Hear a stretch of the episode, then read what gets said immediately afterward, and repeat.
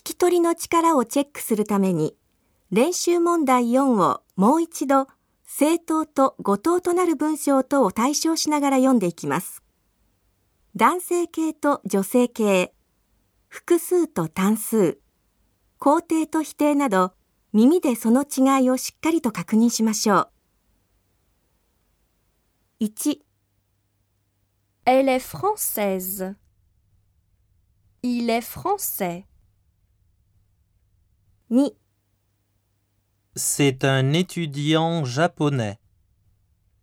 C'est une étudiante japonaise. 3、C'est ma fille. C'est mon fils. 4、Cette valise est à toi? Ces valises sont à toi?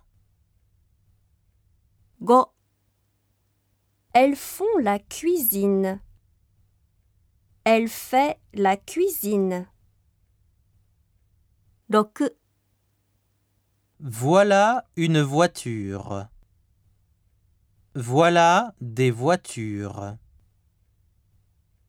7、Ils sortent. Il sort. 8、Il ne fait pas froid. Il fait froid. 9、Il y a un chat sous la table.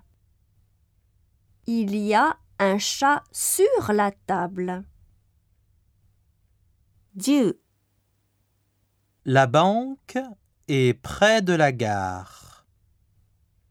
La banque est loin de la gare.